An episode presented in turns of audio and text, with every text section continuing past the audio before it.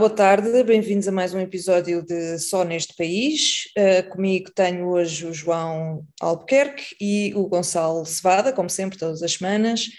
Esta semana vamos falar, uh, no primeiro ponto, vamos abordar os resultados das eleições francesas e perceber se uh, devemos recear que o mesmo cenário possa vir a acontecer em Portugal daqui a uns tempos.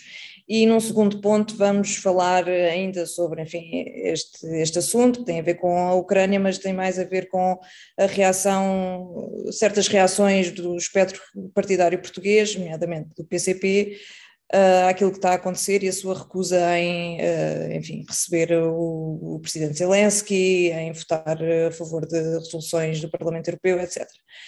No nosso primeiro ponto, uh, vou só fazer um pequeno contexto. Uh, aqui o ponto que eu se calhar queria, queria levantar tem mais a ver com uh, a questão do fim dos partidos tradicionais do, do, sistema, do sistema partidário francês.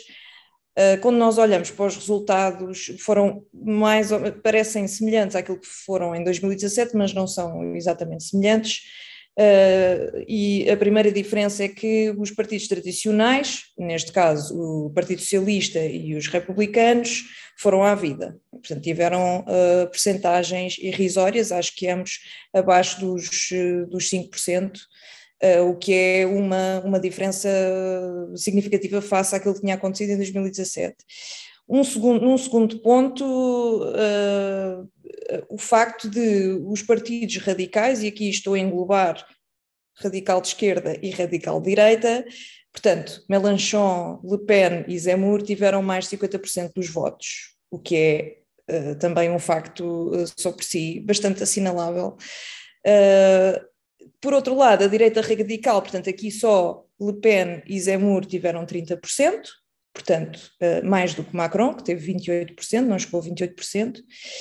E, portanto, o que nós vemos é que o espectro político está reduzido a, por um lado, à direita radical e, por outro lado, a um centro macronista que conseguiu esvaziar tanto o Partido Socialista como os republicanos. E, portanto, o que é que isto nos demonstra? Demonstra que existe uma dinâmica no regime democrático, mas será que essa dinâmica é eh, boa ou benéfica? Eh, porque parece, parece que há uma certa falência das clivagens uh, políticas tradicionais. E a minha primeira pergunta, se calhar, Gonçalo, para ti era porquê que achas que se deve esta mudança? Quais é que são as razões que estão uh, que estão na, na, origem desta, desta mudança partidária no, no espectro político francês e quão nefasto pode isto ser para o regime de uma das maiores democracias eh, da Europa e que possível efeito poderá ter noutros, noutros países europeus que têm fenómenos semelhantes? Um, bom, eu, os, os, dados que tu disseste uh, e, e, e, que são obviamente corretos um, podem, podem nos ajudar a fazer várias leituras. A primeira é que, de facto, uh, o Partido Socialista cinge-se com um resultado inferior a 2% às cinzas uh, desse mesmo próprio partido, e, portanto, não existe, do ponto de vista orgânico, em, em, eleições francesas presidenciais, de facto, não existe. Um, e os republicanos, eu acho que os republicanos escolheram uma, uma candidata relativamente fraca, um, e portanto eu acho que as causas são diferentes num caso e no outro. Uh, ou seja, as causas do, do, quase desaparecimento dos partidos tradicionais são muito diferentes num caso e no outro. E eu acho que é preciso uh, viajar um pouco no tempo, uh, talvez ao início dos anos 90, para, um, para tentar perceber o que é que aconteceu ao Partido Socialista, acho que me parece interessante começar por aí. Um, Mitterrand adotou uma estratégia, um, quanto a mim, muito errada e que tentadora, admito, na lógica da manutenção do poder, que foi a polarização com uh, a Frente Nacional da altura, uh, Le Pen-Pai. Um, e isto, naturalmente, resultou numa lógica de tentativa de garantir que o Partido Socialista se manteria no poder ad eterno, portanto, na tal mexicanização do regime, neste caso do francês, porque a própria, uh, digamos que os próprios filtros do sistema constitucional da Quinta República, com a questão da segunda volta, permite que de facto exista uma espécie de uh, união negativa contra qualquer candidato que viesse da extrema-direita. E, portanto, essa, essa lógica de polarização com a extrema-direita permitiu de facto que Mitterrand fosse até hoje o presidente francês que, tiver, que ocupou o Eliseu durante mais tempo na Quinta República um, e, e, e, dava uma espécie de ilusão de manutenção do PS no poder, do PS francês. Ora, eu não acho que isso, uh, não acho que as causas uh, uh, do Partido Gaulista, republicano, sejam exatamente as mesmas. Acho que tem muito mais que ver com aquele que foi o último presidente dessa família política, um, que foi Sarkozy, e que esteve muito envolvido em vários escândalos de corrupção, etc. E, portanto, acho que as causas não são uh, uh, exatamente iguais. Mas também acho que é importante ter nota disto, que é, um, é natural que, uh, como espectadores estrangeiros de umas eleições de, de, de um país, como, como França, um, a atenção se vire, ou a atenção exista de facto cada cinco anos quando há eleições. Mas a verdade é que o Partido da República em Marcha, que é o partido do Macron, um, que há quem lhe apelide ou chame de uma espécie de populismo de burocratas ou de tecnocratas, que eu, aliás, acho que é um termo. Um, acho que é um termo que tem graça, uh, uh, uh, mas já de si tem, tem o defeito, porque o populismo em si traz uma carga negativa e eu de todo que acho, ou seja, não acho de todo que seja, seja essa carga que, Mar, que Macron ou, ou, ou, ou Amarres uh, atrai. Mas a verdade é que se nós olharmos, por exemplo, para os resultados das eleições regionais francesas últimas, e eu procurei isso ontem à noite, um, porque de facto estava intrigado com esse ponto, a verdade é que o partido Macron tem uma derrota uh, uh, em toda a linha, e aí os partidos tradicionais, de alguma maneira, ainda conseguem manter algum poder.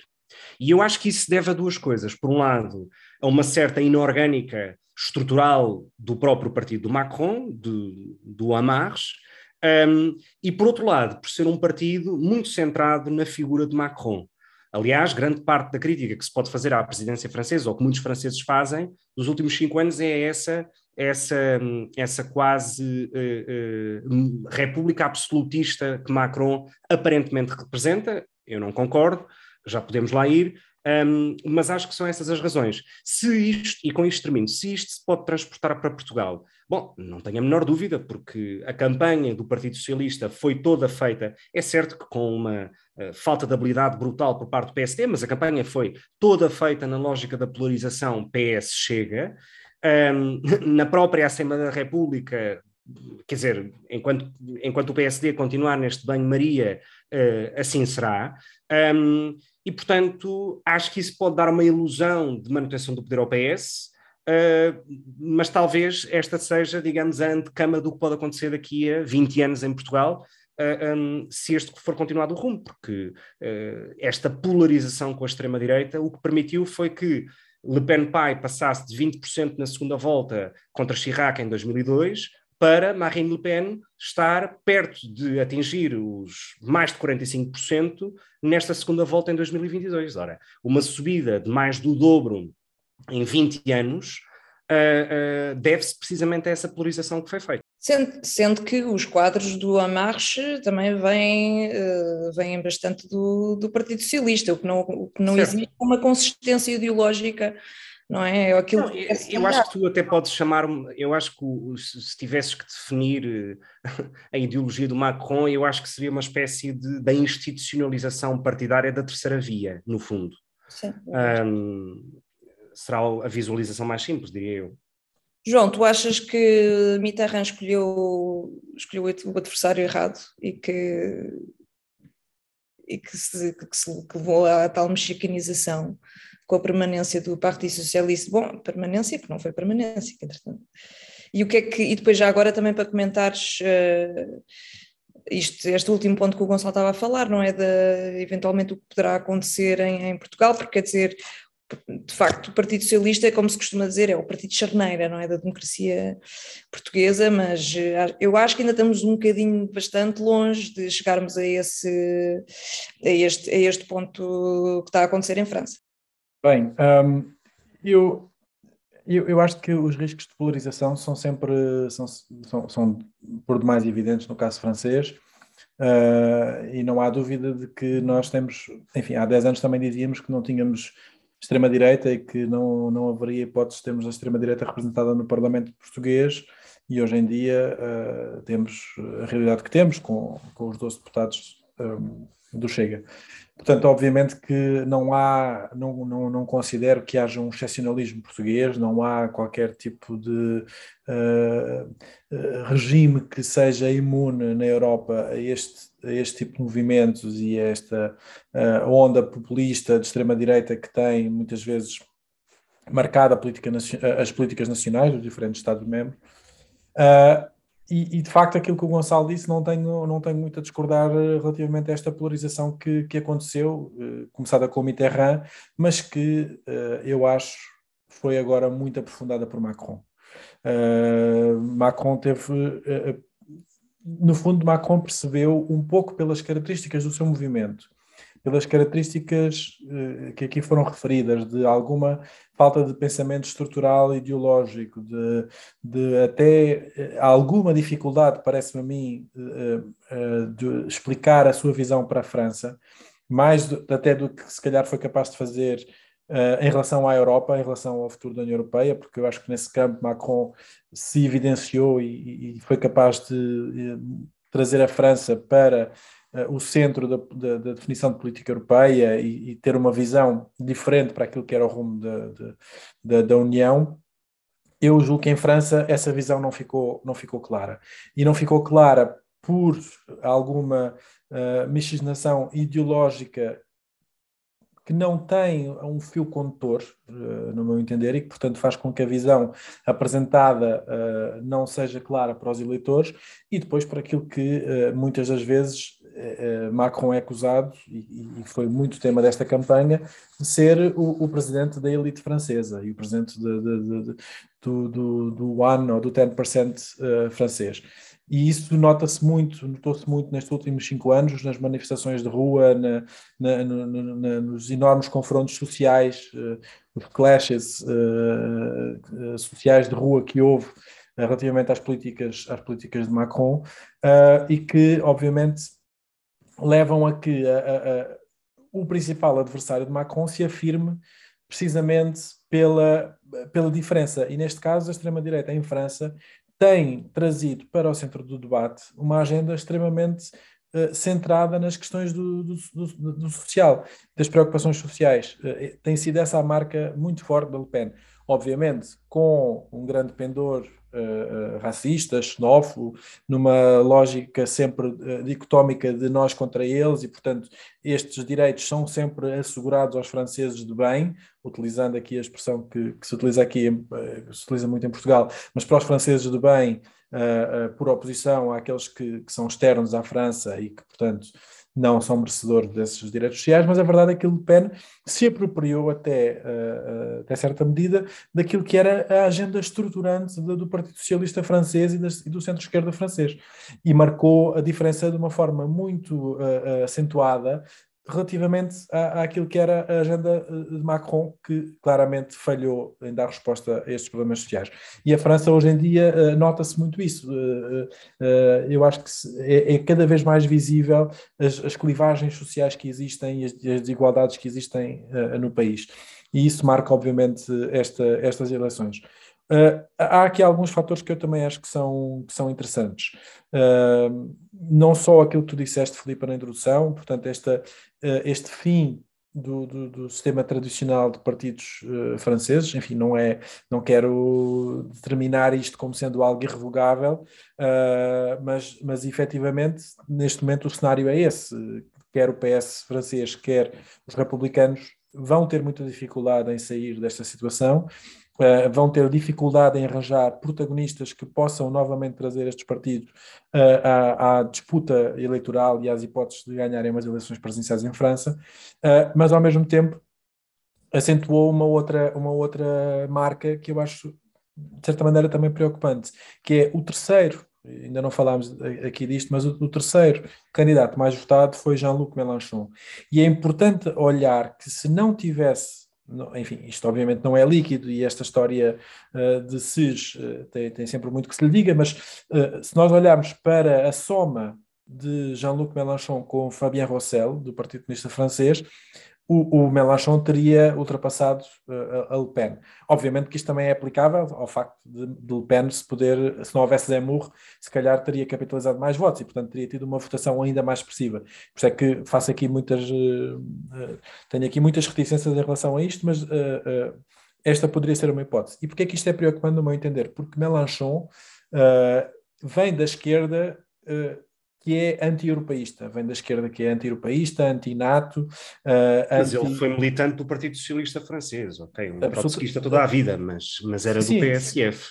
Mas que uh, tem uma versão muito forte das suas, das suas, visões. Sim, sim, sim. E os vídeos de campanha que circularam, uh, tentando denegrir a imagem de, de Mélenchon, factualmente, enfim, não, coisas que não se podem negar, mas relativamente aos, às, diferentes, às diferentes declarações que ele tinha feito relativamente a, a, à Rússia e, e, de certa maneira, repetindo uh, um pouco a retórica de propaganda russa que, que, nós temos assistido por parte de alguns setores da esquerda, é preocupante que este seja o, o terceiro candidato mais votado, o que eh, demonstra que as alternativas uh, que estão na linha mais próxima do, dos, dois, dos dois principais candidatos não são uh, muito auspiciosos para um futuro diferente uh, de França, para a visão da integração de França uh, no projeto europeu e da sua capacidade de liderar um projeto de reforma europeia. Isto, obviamente, é muito, muito preocupante, tendo a França o, o peso e o papel que tem histórico e, e político, económico, etc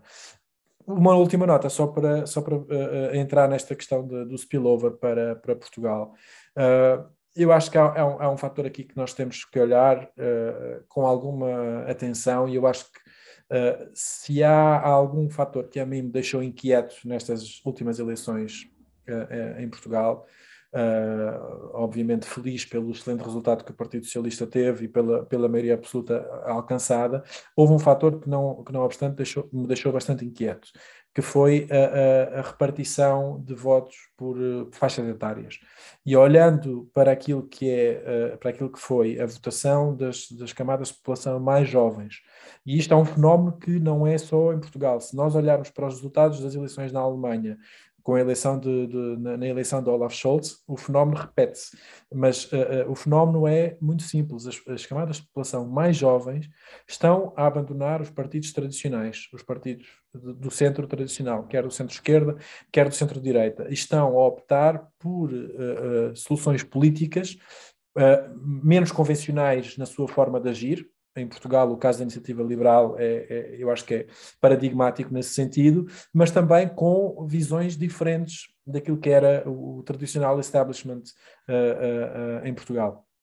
Eu acho que este é, é, é um motivo de enorme preocupação e de enorme reflexão de perceber como é que os partidos do centro-esquerda, mas também do centro-direita, obviamente que a minha preocupação maior é com, é com o centro-esquerda uh, por causa da necessidade de ordem em casa, uh, uh, é de se entender de que forma é que se consegue readaptar e reconstruir aquilo que são as bases essenciais da social-democracia a uma realidade completamente diferente e que parece, obviamente, afetar mais os jovens na questão de acentuar as desigualdades, de terem preocupações muito mais prementes com o seu futuro, uh, seja por causa da, crise climática, seja por causa das questões uh, sociais de habitação, etc., de uh, capacidade de emancipação, e portanto é preciso perceber de que forma é que estes partidos vão ser capazes de dar resposta a, a esta população mais jovem que parece não estar tão entusiasta com, com, com estes projetos como estava anteriormente. Sim, para pegar no, no, teu ponto anterior sobre o Melanchon, o que eu acho mais, eh, enfim, mais preocupante é que ele, ele não é, já da última vez não foi capaz de o fazer e desta vez parece continuar a não ser capaz de inequivocamente apelar ao voto em Macron, que eu acho que... Sem dúvida. É, quer dizer, é uma coisa de caras e isso é quase, quase revoltante, porque será que é surpreendente? Não sei. Eu acho que é profundamente irresponsável. É muito irresponsável, porque a alternativa efetivamente é ou Le Pen ou Macron. E, portanto, perante isto é o que há, não, não, devia, não deviam restar dúvidas, não é? Até pela própria questão do projeto europeu. Sem dúvida. Eu, eu brincava, eu, deixa-me só dizer isto, Hugo Gonçalo. Eu brincava há dias que, eu brincava há dias que uh, uh, contra, uh, em França devia, deveria poder-se dizer que contra Le Pen qualquer coisa valia. O problema é que em França isto não se aplica, porque a, a miríade de alternativas piores, tão más ou piores. Mas sabes que. Mas sabes que subscrevo, subscrevo o que disseram. Sabes que há pouco, quando eu. Ou seja, o meu ponto em relação à polarização é porque é, é, é, é, a matemática que o explica que é, de facto, quando um partido de centro, quer seja de centro-direita, quer seja de centro-esquerda, uh, um, tenta polarizar, um, aliás, eu acho que uh, uh, o Siriza fez o mesmo ao contrário, um, no caso com a Nova Democracia, e a própria Nova Democracia fez o mesmo com o Siriza e, portanto, paso, digamos, houve a, a chamada pasoquização do Partido Socialista Grego, só que ao contrário. Neste caso, o que acontece é que quando tu fazes uma polarização, um, o que tu fazes, ou seja, aquilo que tu permites é que não há alternativa a um extremo. Ou seja, só tens uma alternativa, que é quem está a polarizar, ao extremo, que é, essa mesma própria, que é esse mesmo próprio partido. Ou seja, qual é a alternativa a Macron? Neste momento não existe. Porque, como, como tu próprio, João, bem disseste, quer dizer, eh, a segunda candidata, Le Pen, terceiro candidato com mais votos, uh, Mélenchon. Ou seja, qual é a alternativa em termos de votos? Não existe. E esse é o problema da polarização. E, portanto, quando eu digo que em Portugal o Partido Socialista está com uh, uh, uma, uma, enorme vontade, porque de facto isto é tentador, não é? Uh, porque dá uma ilusão de permanência eterna no poder. de tentar polarizar com o Chega e reduzir o PSD a mínimos, o que faz é que cria uma percepção no eleitorado moderado de centro-direita que votava no PS, quer dizer, eu como eleitor de centro-direita, é evidente que se me for colocada a pergunta de votar entre o Partido Socialista ou o Chega, eu não tenho dúvidas que estou mais próximo do Partido Socialista, mas não é um voto convicto e eu acho que é profundamente uh, uh, uh, perturbador para a própria democracia que de facto este tipo de polarização exista e que há uma bolsa de eleitores no caso francês, por exemplo, há cerca de 18 milhões de eleitores que votaram em candidatos que não passam à segunda volta. E, portanto, isto é um dado a ter em conta. Eu queria. Filipe, força. Não, ia pegar nesse, nesse ponto de, de, Portugal para dizer o seguinte: nós continuamos a ter, ainda assim, quer dizer, pode ser uma tendência, mas nós ainda temos os dois maiores partidos, são de facto os maiores partidos, e há uma grande distância ainda, entre mesmo assim, entre o PSD e o Chega. E o que eu te queria perguntar é se tu concordas com a análise que o João fez, que é, eh, de facto faz sentido que o voto e esta, esta maioria absoluta tenha sido um voto de pessoas que procuram o quê? Segurança, previsibilidade, que têm um espírito conservador, não um conservadorismo da ideologia política, mas um conservadorismo de, de, querem ter a sua segurança. Mas isto é uma eh, faixa etária que não é a nossa, que é dos nossos pais. Certo. E, uh, mas é, essa foi a própria faixa etária que também votou em Macron, por exemplo. Sim, Portanto, a pergunta é se, se, concordas com essa. E de facto, quer dizer, a, a, iniciativa liberal é muito mais apelativa, até nós às vezes até dizemos, é ah, um bocado inconsequente, mas não é isso que não é esse tipo de narrativa que apela mais aos jovens? Talvez, mas quando tu olhas, por exemplo, para uh, eh, um, digamos, a análise etária e populacional dos votantes, e eu não vou à questão de, uh, de, da questão dos rendimentos, porque acho que na análise, se formos fazer uma análise populacional aos rendimentos por, por família, Uh, e em quem é que esse tipo de pessoas, por pessoa, vota em cada candidato francês, em Portugal, eu acho que isso não é tão evidente, talvez, um, mas em França é evidente facto, há uma classe média alta, alta que vota Macron, e aquilo que se poderia chamar o, o eleitorado típico do Partido Comunista Francês ou, ou, de franjas do Partido Socialista, digamos, uma espécie de classe operária, se é que esse termo ainda se pode utilizar hoje em dia, uh, uh, vota uh, ou Mélenchon, menos, mas sobretudo Zemmour e Le Pen. Um, e quando nós entramos para a questão das faixas etárias, é ainda mais impressionante porque de facto o eleitorado mais jovem, um, e quando digo mais jovem é até aos 40 e pico, 45 anos, por exemplo, um, entre Macron e Le Pen, prefere Le Pen. E isto é extraordinário, porque, uh, um, porque repara, quando nós olhamos, e, e, e, por isso é que eu não concordo com a crítica que o João há pouco fez ao, ao, Macron, porque basta olhar para os números e para os dados económicos para perceber que França, que é um país historicamente avesso a tudo o que são reformas, avesso a, a, a tudo o que é, a tudo o que são alterações legislativas ou do status quo legislativo uh, uh, e do próprio modo de vida, mas a verdade é que quando nós olhamos para o movimento dos coletes amarelos, começou precisamente quando Macron tenta uh, uh, começar a implementar em França os acordos de Paris para, a, para o seu próprio país. Ou seja, foi com a questão da, digamos, da aceleração da transição energética que o movimento dos coletes amarelos nasce. Ou seja, quando nós pensamos que a questão das alterações climáticas, muitas vezes nós associamos a uma das causas ou preocupações da nossa geração e de gerações enfim, 10 anos mais velhas que, nossa, que a nossa, ou 10 anos mais nova, um, a verdade é que depois, na consequência do voto, uh, quer dizer, Macron é o candidato da transição energética, um, das renováveis, do nuclear, ou seja, de tudo o que é não combustíveis fósseis, uh, por causa dessa mudança ou dessa tentativa de reforma uh, uh, na economia e no, na política energética francesa, começaram as manifestações dos coletes amarelos, claramente absorvidos por Le Pen, naturalmente, e é essa parte que eu não consigo perceber, é como é que entre preocupações que tipicamente encontramos nos jovens, na consequência disso, depois não votam. Porque de facto talvez seja muito mais fácil escrever no Twitter ou em qualquer outra plataforma que vamos a uma manifestação para o clima, mas depois, quando nos obrigam ou quando, quando percebemos que temos que pagar uma fatura associada a essa transição energética, não estamos interessados e vamos para a candidata da extrema-direita ou para o Melanchon. E é esta parte que é extraordinária. Ou quando pensamos que esses mesmos jovens que estão habituados Uh, uh, ou pelo menos podem uh, mudar de país, viver em qualquer país da União Europeia, viajar, etc. Quer dizer, Mélenchon e Le Pen são dois candidatos que querem controles alfandegários de, de entrada de, de, de, bens, quer controle de fronteiras para pessoas.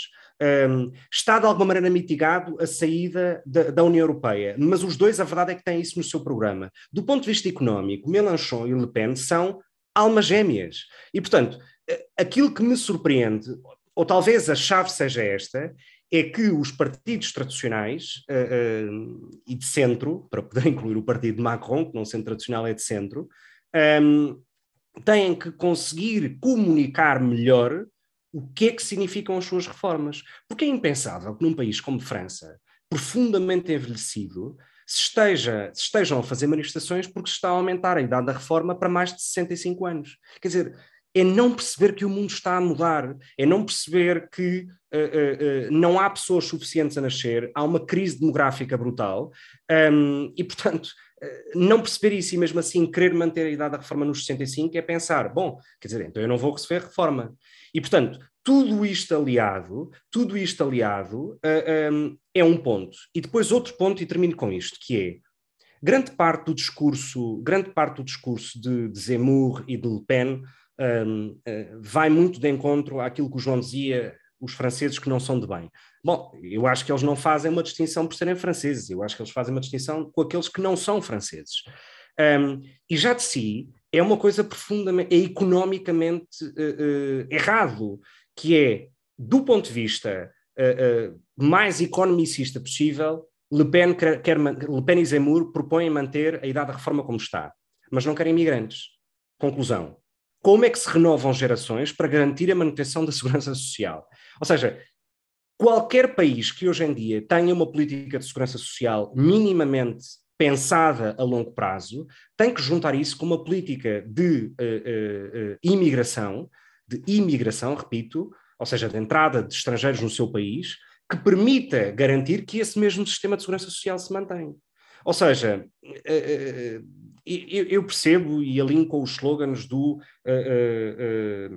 vamos ver todos felizes, etc. Porque de facto acho que sim, eu vivo num país onde, numa cidade onde 70% da população é estrangeira, ou seja, acho que isso enriquece as sociedades.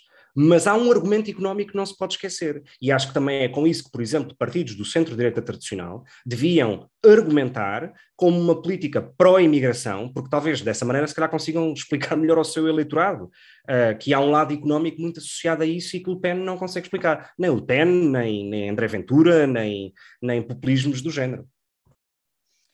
João, só para terminarmos este ponto, uh, o Gonçalo está a dizer, no fundo, daquilo que eu percebi, é também uma questão de o, o falhanço da narrativa, não é? Portanto, eles não Exatamente. estão, não estão bem, mas não terá também a ver com um falhanço da ação, a ação em si, das políticas em si. Portanto, não é só o comunicar, e fizeste isso muito bem agora, é também na vida concreta, portanto, nos benefícios que as pessoas têm e, portanto, na, no ajustamento, na educação das políticas públicas.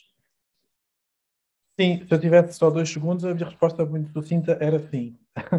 Porque uh, não, acho que, não acho de facto que seja só uh, uma questão uh, de comunicação e de outreach de, de, das pessoas.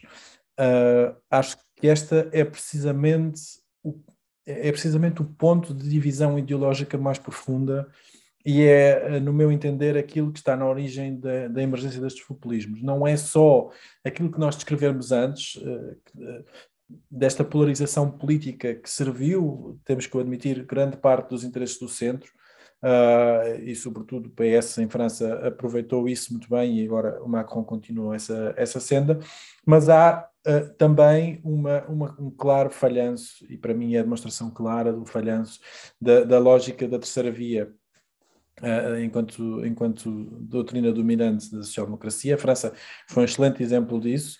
Uh, o Hollande foi absolutamente desastroso também a, a, esse nível, mas a Alemanha com o Schroeder, o Blair, uh, etc. mas nós temos aqui um exemplo que eu acho que é paradigmático, ou, ou, ou que é facilmente comparável. obviamente, famílias supostamente políticas diferentes, mas o oceano faz com que eh, o oceano pelo meio faz com que uh, as linhas ideológicas sejam bastante diferentes. Mas eu acho que Macron casa muito bem com, com Obama. Uh, também nas consequências que podem advir daí, no sentido em que Obama dá origem a Trump, é, é, é, absolutamente claro para mim que é a, a lógica que estava por trás de todo o pensamento económico de Obama e que foi grande, um dos principais responsáveis pela aplicação do trickle-down uh, uh, uh, após a crise de 2008, e toda a lógica que, que, que tinha de que se as pessoas, a, lógica da meritocracia, já, já falei aqui nisto, mas, mas é, um, é, um, é tema no qual eu vou continuar a bater, que é o Obama trouxe isto para o centro da ação política porque era a história dele era a sua narrativa, era a narrativa de que ele era o, uh, uh, o self-made. Exato. Exatamente, o, self-made. Que se ele tinha conseguido, toda a gente conseguia. E esta lógica.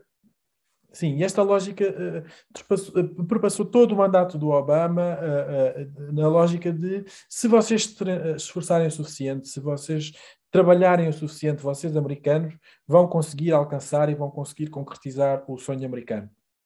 E isto criou bolsas de exclusão tremendas, porque, uh, uh, como o Michael Sandel explica, já trouxe aqui uma vez e volto a trazer, como o Michael Sandel explica muito bem, isto leva a que as pessoas olhem para os seus falhanços, para, para a sua incapacidade de triunfar neste mundo, como uma responsabilidade própria.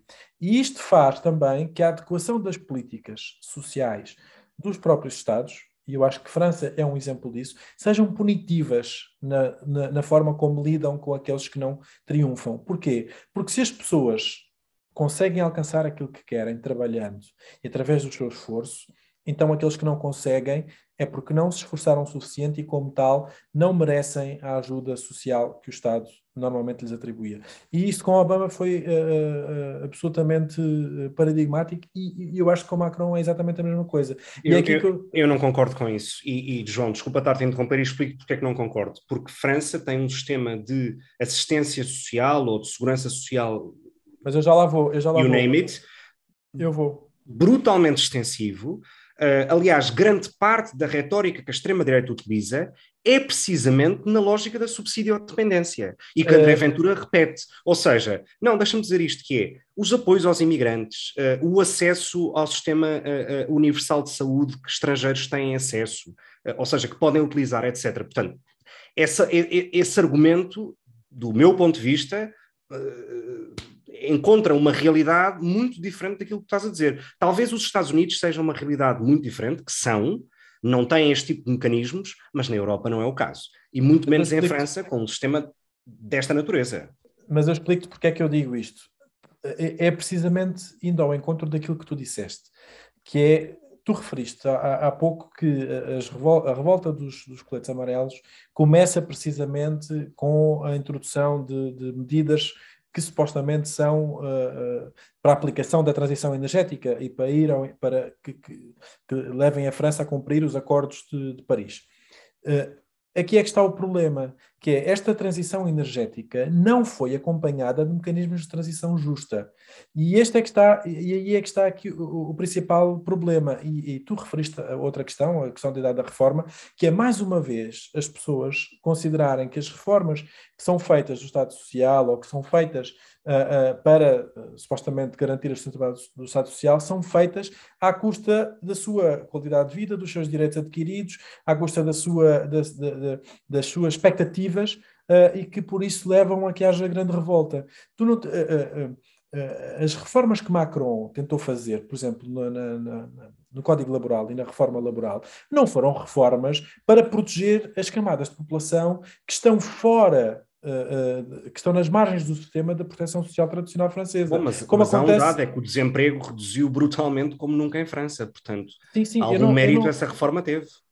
Eu não estou a dizer, eu não estou a dizer que ela não possa ter uh, tido méritos no ganho de postos de trabalho. É preciso é perceber em que condições é que esses postos de trabalho se realizam hoje, em que, em que condições uh, a França tem um problema muito grave de precariedade e de postos de trabalho que são criados uh, fora das margens do, do, do, sistema tradicional de proteção social. Não é só a França, é, é, um fenómeno que atravessa todos os Estados europeus. Obviamente que a realidade não é comparável com os Estados Unidos. Eu, o paralelo que eu tento estabelecer foi precisamente para uh, tentar demonstrar que é por causa destas, uh, uh, do abandono destes mecanismos de agenda social que a Le Pen precisamente agarra e traz para o centro, de, para o centro do debate, como Trump também fez, numa lógica protecionista, acontecem por oposição à, narrativa liberal uh, tradicional nos Estados Unidos, que na Europa o Macron também e em França também tentou impor, e que levam a que estes, estes partidos de extrema-direita se agarrem a estas narrativas protecionistas, America First, França para os franceses, etc., que uh, são muito apelativas porque são uh, a única alternativa apresentada como capaz de devolver e de garantir direitos sociais que as pessoas sentem que estão a perder e que as pessoas não veem como garantidas. E é, é, é, é aqui que eu acho que reside o principal problema e a razão pela qual esta polarização se tem vindo a acentuar. Só para ver se eu consigo resumir, mas eu acho que aquilo que tu queres dizer, e acho que essa essa crítica do Sandel e da, da meritocracia, não necessariamente super uh, dirigida às políticas neoliberais, mas enfim, ao conceito da meritocracia em si, e aquilo que acontece é o valor social autopercepcionado Uh, depois passa a portanto, que é baixo, não é? Porque a pessoa depois falha, não é? Não consegue fazer pelo seu trabalho, não, não é bem sucedida, pode não ser bem sucedida, e depois isso passa a ser um alimento para o ressentimento social com o outro, e isso é explorado pelo, pela retórica populista, não é? Com a questão da imigração, ou dos ciganos, ou whatever. Sim. É, esse, é esse o argumento central, sim. Mas não só... o, que eu acho, o que eu acho é que nós aqui divergimos na causa um, ou na causa que explica isso. Um, acho que é essa a divergência. Acho que é mais essa a questão, porque, por exemplo, uh, quando tu fazes um paralelo, por exemplo, com o Reino Unido, em que o primeiro partido extremista, digamos, a nascer é, é um filho da Thatcher, no fundo, portanto é o UKIP que nasce no início dos anos 90, talvez tu consigas explicar isso com a questão dos excluídos socialmente que nasceram durante o, digamos, o reinado da Thatcher, mas a verdade é que os dados económicos mostram precisamente o contrário, tal como em França, onde o desemprego desceu. Portanto, eu acho é que a causa não concordamos, mas enfim. Um, vamos voltar a este ponto uh, mais tarde. Vamos, já estamos... nem, nem poderíamos, nem poderíamos concordar. Já estamos a, a, avançar no, no, tempo do programa. Vamos então só falar sobre o último ponto que tem a ver com a postura que o PCP tem assumido nos últimos tempos relativamente à crise na Ucrânia. E só para resumir, mais uma vez, uh, o PCP votou contra uma resolução do Parlamento Europeu que pedia um embargo total, um embargo energético total à Rússia. Um, sendo que no universo são 730, não é, João? Penso eu, de deputados, eurodeputados. 705. 705, portanto 700, 700 deputados, apenas 22 votaram contra. E aqui eu acho que não é tanta questão do número, porque podia ter ser apenas, apenas um a votar contra, mas estar do lado certo da história, mas o que temos é, é demasiadas provas para percebermos todos, para ser muito evidente a toda a gente que o lado certo da história não é o que o PCP tem defendido. Tivemos também o episódio da, da, do convite que o Presidente da República, o Presidente da Assembleia da República fizeram a Zelensky para intervir na Assembleia da República, que também foi rejeitado pelo PCP com base em argumentos, eh, no mínimo, eh, enfim, risíveis. Portanto, a questão que paira no ar é se isto é apenas sonsismo ou se é consequência de um duplo pensar, não é? Desta cegueira dogmática do PCP. Porque as fundamentações não são bem colocadas e escapam eh, à inteligibilidade do cidadão comum. E, portanto, sendo o PCP, e a grande perplexidade é, sendo o PCP um partido da praxis, pragmático, até com algum sentido de Estado, não é incrível o que está a acontecer? Não é incrível até procurarem uma posição que é largamente rejeitada pela, pela, pelos cidadãos portugueses? Qualquer um de vós pode responder a isto. Eu vou ser, uma, eu vou ser telegráfico quanto a este tema. Um, a minha resposta é não, não é incrível. E se calhar não é incrível precisamente pelo ponto onde nós partimos. Um, durante décadas, o PCP foi apelidado, enfim, por comentadores políticos da esquerda à direita, uh, uh, meios de comunicação social, como tendo uh, credenciais democráticas. Ora, a história do PCP, uh, o que demonstra é que o PCP tem credenciais antifascistas e que são de louvar e que tiveram um papel uh, muito concreto uh, na história de Portugal, sobretudo no 25 de Abril. Mas o PCP não tem nem nunca teve credenciais democráticas. E se alguém se enganou ou iludiu quanto a isto, pá, peço desculpa, mas não viram os sinais. O PCP nunca criticou a Venezuela quando já saíram 6 milhões de refugiados da Venezuela, dito, uh, uh, dito pelo António Vitorino numa entrevista que deu ao Francisco Pinto Balsemão na sexta-feira. Um, o PCP nunca se demarcou da Coreia do Norte. O PCP nunca se demarcou das violações de direitos humanos que ocorrem na China, etc. E, portanto, quem tinha ilusões sobre a natureza das credenciais democráticas do PCP peço desculpa, mas enganou-se. E, portanto, a mim não me surpreende. Um, e, portanto, o PCP o que está a fazer é cavar própria, o seu próprio buraco para se enfiar. Há uma, há uma expectativa uh, uh, e um desejo, talvez, que eu tenho. Eu acho que o PCP não faz falta à democracia. Uh, neste momento, não faz falta à democracia. E, portanto, o desejo que eu tinha, e até a expectativa, é que se as eleições legislativas de 30 de janeiro fossem a 30 de abril, um, a queda teria sido ou seria uh, uh, muitíssimo maior. Agora, só para brincadeira, preferias o PCP ou o Bloco de Esquerda? A sobreviver, que sobrevivesse? Para sobreviver, eu, apesar de tudo, prefiro, prefiro o cinismo do Bloco de Esquerda, um, porque naquilo que às questões essenciais em matéria de direitos humanos, etc., se refere, o Bloco de Esquerda pelo menos consegue ser um bocadinho mais dissimulado. Um, e eu acho que isso até é um sinal dos tempos de inteligência. O PCP é uma coisa caduca que hoje em dia, quanto a mim, não tem razão de ser. E, portanto, mas é, é evidente, são os eleitores que decidem. Mas se, se fosse eu a mandar, mas como isso nunca vai acontecer, o PCP acho que hoje em dia não tem razão de ser, honestamente. João, tu que tens um largo historial de relações com o PCP no Barreiro, o que é que tens a dizer? Vamos lá ver. Vamos lá ver. É que tu és um iludido ou um desiludido. Uh, eu, eu, vou, eu vou fazer um pequeno preâmbulo. Uh, que é... Eu sou uma desiludida, assumo, sou uma desiludida. És? Sim. Ok. É, eu, eu, faço, eu faço um pequeno preâmbulo, que é uh, ao longo destas semanas que já levamos de podcast, eu fui o principal responsável por convencer os meus colegas de painel a não abordarmos este, este assunto de uma forma direta, como tema de, de debate, e, e agora uh, uh, acho que era impossível uh, fugir mais ou, ou, evitar mais debater este, este tema. E a, a, principal razão pela qual eu sinto muita pena uh, daquilo que o PCP está a fazer é uh, ver-me obrigado a concordar parcialmente com aquilo que o, que o Gonçalo diz. Uh, isso, neste caso em concreto, dá-me, obviamente, uma pena ainda maior, porque o, não é só o Gonçalo, são vários, várias pessoas da direita que, legitimamente, perante esta situação, agora se sentem no direito de levantar o dedo e dizer eu bem vos disse, eu bem vos tinha avisado que o PCP era isto. E perante, este, perante esta posição do PCP é difícil dizer que estão errados.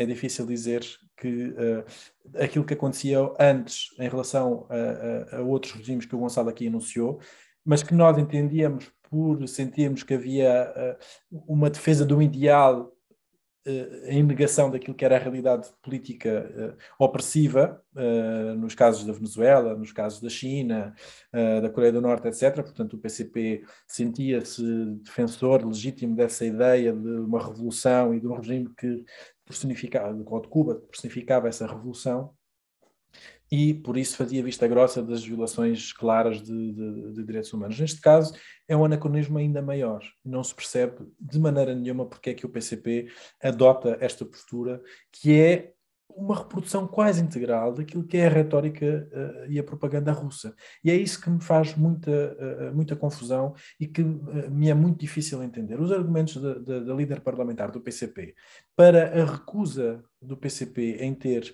aceitado a vinda de Zelensky à Assembleia da República são absolutamente ridículos. Merecem o nosso repúdio total. Uh, uh, uh, e, portanto, não há qualquer justificação, nem sequer factual, para aquilo que, que, que a deputada Paula Santos disse na, na, Assembleia, na Assembleia da República. e, portanto, custa-me muito entender que o PCP escolha, num momento em que está mais fragilizado já politicamente, seguir um caminho que pode conduzir ao seu afastamento total do eleitorado por uma razão que eu não consigo entender sequer como nobre. E, portanto, aquilo que o PCP tem vindo a fazer é repetir os argumentos que a Rússia utiliza para justificar a invasão que fez da Ucrânia, para utilizar posteriormente, eventualmente, como defesa num Tribunal Penal Internacional, dizendo que se sentia ameaçada e que, portanto, todos os ataques que fazem são preemptivos e, e, justifica, justificados à luz do direito internacional uh, por causa de uma eh, ameaça iminente, e, e, que um partido como o Partido Comunista Português, com o historial que tem, uh, o esteja a defender e a, e a, a e a papaguear. Nós, isto já aconteceu na primeira resolução que foi votada no Parlamento Europeu. O, o PCP absteve, votou contra dentro do seu próprio, portanto, votou em minoria dentro do seu próprio grupo político, contra emendas, inclusivamente, que única e exclusivamente condenavam a guerra, condenavam a invasão, portanto o PCP escolheu não votar essas, essas, uh, esses parágrafos da resolução Teve agora esta resolução, de, de, de, votação na resolução por causa do embargo uh, uh, e da, da, aplicação de sanções a, a, ao, ao, petróleo e ao, e ao gás, e uh, continua nesta senda de dizer que a Rússia está única e exclusivamente a defender o seu espaço vital, portanto, mais uma vez reproduzindo retórica ultrapassada e que é a única exclusivamente legitimadora da, da ação da Rússia e uh, uh, insistindo numa tecla que não tem sequer. Uh, se estivéssemos a falar de, do Chile nos anos 70, se estivéssemos a falar da Nicarágua, se estivéssemos a falar até mais recentemente do Iraque, etc., eu acho que o PCP poderia trazer à, à baila os interesses imperialistas dos Estados Unidos e a necessidade de defesa dos interesses económicos do grande império americano. Neste caso em concreto, estamos a falar de um país que, eh, em 2014, depois de uma promessa gorada de um presidente que foi eleito com base nessa plataforma, porque não esqueçamos que o, Yanu, o Yanukovych foi eleito em, antes de 2014, em 2012 ou 2011, para uh, uh, com base na proposta de que ia trazer a Ucrânia para mais perto da União Europeia e afastá-la do regime de Putin. E, portanto, em 2014, os ucranianos uh, expulsaram o Yanukovych do país e uh, a revolta da Praça Maidan mostrou claramente o caminho que a Ucrânia queria seguir, dizendo nós queremos ser europeus, nós queremos fazer parte deste espaço, deste espaço de liberdade, de valores comuns, de democracia, etc. E uh, o PCP agora diz não, porque isso põe em causa os interesses, portanto, não, não à autodeterminação e à vontade própria e soberana de um, de um Estado uh, independente, por causa da ameaça de um Estado vizinho e maior. E é isto que o PCP está a fazer, e é isto que é incompreensível e inaceitável, em qualquer, sob qualquer ponto de vista e sob qualquer prisma e a mim custa muito particularmente porque uh, em vários momentos uh, defendi o PCP, defendi a sua importância institucional e neste momento não o consigo fazer. Sim, é muito. Parece que não há uma zona cinzenta, não é, para o PCP e aquilo que marca, não é, a linha da ação é precisamente a questão sectária, que é se estes estão a ser apoiados pelo bloco ocidental americano, então nós estamos inequivocamente do outro lado, no matter what. E isso depois leva a uma série de posições muito duvidosas ao nível dos direitos humanos, como tu dizias há bocado, Gonçalo. Mas sabes que eu acho que não, quer dizer, não acho, é um facto, não é um exclusivo do PCP, quer dizer, os partidos irmãos do PCP uh, eh, por essa Europa fora, um, ou por esta Europa fora, digamos assim, nomeadamente em Espanha, um, que estão no governo espanhol, portanto, há elementos do Partido Comunista Espanhol que fazem, são secretários de Estado, eh, etc. O, o, a, a, quando da ida virtual do Zelensky uh, uh, ao Parlamento Espanhol, em que, como em todos os parlamentos, faz uma comparação com um evento histórico desse país. No caso espanhol, faz uma comparação com o bombardeamento nazi de Guernica, e a resposta, ou o comentário uh, um, de, de, desse, desse senhor, que é secretário de Estado, salvo do Consumo, um, que é um membro do Partido Comunista Espanhol, disse uh, que vomitava, foi esta a expressão, vomitava com a comparação com a Guernica. E, portanto, quer dizer, uh, uh, nem que seja pela, pela, pela, pela guerra que se está a viver neste momento, um, acho que o maior respeito histórico que se pode ter a eventos como Guernica é perceber que aquilo que aconteceu nos anos 30 em Guernica está a acontecer em Mariupol e noutras, cidade, e noutras cidades uh, da Ucrânia. E, portanto, esta desvalorização uh, eh, um, em relação a factos actua atuais, um, a mim, é uma coisa que me choca profundamente. Quase ali a roçar às vezes um pouco ordinário até. Sem dúvida. Eu, eu queria só dizer uma, um, uma coisa muito telegráfica, até por uma questão de, de coerência, um, e para dar nota aos nossos ouvintes de uma coisa. Esta semana, confesso que já não me lembro se foi a Filipe ou o João, um, ou seja, nos últimos dias mandaram um gráfico para o nosso grupo do WhatsApp, mandaram um gráfico do, com cálculos do Financial Times sobre o impacto uh, um, de, um embargo total uh, uh, a produtos energéticos da Rússia. E, de facto, nós falamos sobre potenciais crises que isto pode causar em países como a Alemanha, etc., e pensamos que seria tipo o fim do mundo. Ora, os cálculos do Financial Times, que está longe de ser um jornal de esquerda, muito longe disso. Um, o que dizem é que numa situação de embarque total a gás, petróleo, carvão ou qualquer outro tipo de matéria-prima de natureza para produção de eletricidade ou energia, uh, em países como a Alemanha e a Itália, teria uma quebra de 2,5% do PIB. Ora, a Grécia, durante uh, a crise das dívidas soberanas da década passada, teve uma quebra do PIB perto dos 18%. E, portanto, um, os sacrifícios que foram pedidos aos gregos, aos portugueses, aos irlandeses, etc., e que eu acho que foram importantes para reestruturar a economia, talvez também não seria má ideia que os alemães percebessem que uh, o lado do erro moral uh, agora não reside no sul da Europa, reside no norte da Europa, mas o impacto não estaria, seria, enfim, 10 vezes inferior na Alemanha ou em Itália àquilo que a Grécia passou. Um, e acho que é uma nota que se deveria pensar, porque muitas vezes nós falamos de cor sobre, ah, porque o impacto, isto vai criar uh, um desemprego brutal, foi o argumento, aliás, utilizado pelo Ministro, pelo Ministro das Finanças e Ministro da Economia alemão, Um, isto vai criar um impacto brutal e desemprego e, e uh, estamos a alimentar os populismos, etc. Talvez. Uh, um, pode haver esse risco, mas uh, há, um, há um. Este é um momento histórico, diria único pelas más razões. e a natureza desse momento histórico obriga-te a estar do lado daqueles que financiam a guerra ou daqueles que não financiam a guerra. Um, e, portanto, por mais tweets, por mais uh, conferências de angariação de fundos para refugiados, que de facto são fundamentais, uh, a verdade é que não podemos estar a dar com uma mão uh, e a retirar, não podemos estar a dar com uma mão a um e a dar com uma mão muito mais a outro. E é desse lado que precisam de estar. E, portanto, países como a Alemanha, que têm talvez essa, essa, esse peso da memória histórica, da Segunda Guerra Mundial, etc., talvez não seria mal que 2,5% do seu PIB fosse cortado, por mais que impacte uh, uh, em cadeia outros países, admito que sim, um, mas, mas acho que é uma decisão que, que não deveria gerar muitas dúvidas. Here, here. E acho que concordo inteiramente contigo na questão de que isto é a decisão que, se, que a Alemanha tomar como grande país, como grande potência europeia, vai ser decisiva do ponto de vista histórico. Portanto, nós daqui a uns anos vamos olhar para trás, os alemães vão olhar para trás e vão pensar: nossa decisão foi esta e não foi aquela. E, e, se os políticos alemães perguntarem se os alemães aguentam, nós temos a resposta em Portugal: é aguenta, aguenta. Aguenta. Queres fazer tremer as pernas uh, da Gazprom e das petrolíferas russas?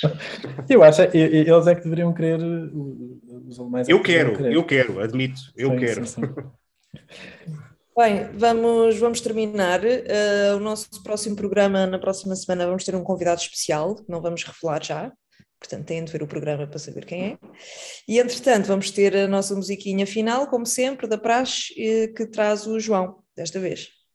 Sim, eu tinha, no início do, do programa, tinha pensado trazer uma, uma, música, mas já abandonei a meio e abandonei por, um, por uma razão. Um, é a primeira vez que, eu, que, eu, que me cabe a mim escolher a música desde que o Taylor Hawkins morreu a 25 de março e confesso que os Foo Fighters são uma das minhas bandas prediletas e, e de certa maneira as amizades crescem muito à volta das músicas e as minhas, as mais próximas, uh, aquilo que tenho sentido é que continua a haver aqui um luto uh, por esta morte muito inesperada. Uh, e eu acho que o mundo da música também sentiu, sentiu muito. e eu andei à procura de uma música, ou andei a tentar lembrar-me de uma música que enquadrasse com os dois temas que nós trouxemos aqui hoje. a, questão, a questão das eleições francesas e a dicotomia e a polarização que existe e as desigualdades sociais que eu acho que estão sempre na origem disto tudo, mas também esta, este último ponto de, de voltarmos à Ucrânia, sobretudo numa altura em que se conhecem toda, ou, ou se começam a conhecer numa maior extensão as, as barbaridades que têm, têm, sido cometidas na Ucrânia por parte dos russos, uh, que, que, que eu acho que enfim, obviamente usando com muita, com muita cautela os termos, uh, em termos da descrição daquilo que tenho visto, faz-me lembrar muito aquilo que aconteceu em Srebrenica na, na Bósnia. Uh, as táticas, os procedimentos, as mortes, uh, e portanto estamos perante uma situação que é obviamente muito dramática e que nos deve comover a todos. E portanto a música que eu escolhi é uma música recente dos Foo Fighters, não é um dos seus grandes clássicos. Chama-se Waiting on a War. Uh, e é uma música que, para além do título, uh, uh, fala muito de, desta de uma geração que eu acho que é a nossa, e talvez a geração que venha a seguir à nossa ainda sinta isso de uma forma mais premente, que é estar permanentemente na iminência uh, de uma guerra, de uma crise, de um qualquer uh, acontecimento que impacte as vidas e que transforma as nossas vidas e que nos é totalmente, totalmente alheio, alheio. E uh, a música não deixa de ter uma mensagem de esperança de que a guerra acabará e que estas crises passarão e portanto foi esta a música que eu, que eu quis trazer hoje por diferentes motivos. Muito bem, eu acho que o rock heavy metal continua está em, em maioria aqui nas nossas escolhas musicais. Da próxima Sim, um bocadinho. Cons conseguimos fugir a um, a uma Edith Piaf ou um Charles Aznavour, um João Dança, exatamente. Então vá, beijinhos e até para a semana. Since I was a little boy with a toy gun. Never really wanted to be number one. Just wanted to love everyone. Isn't my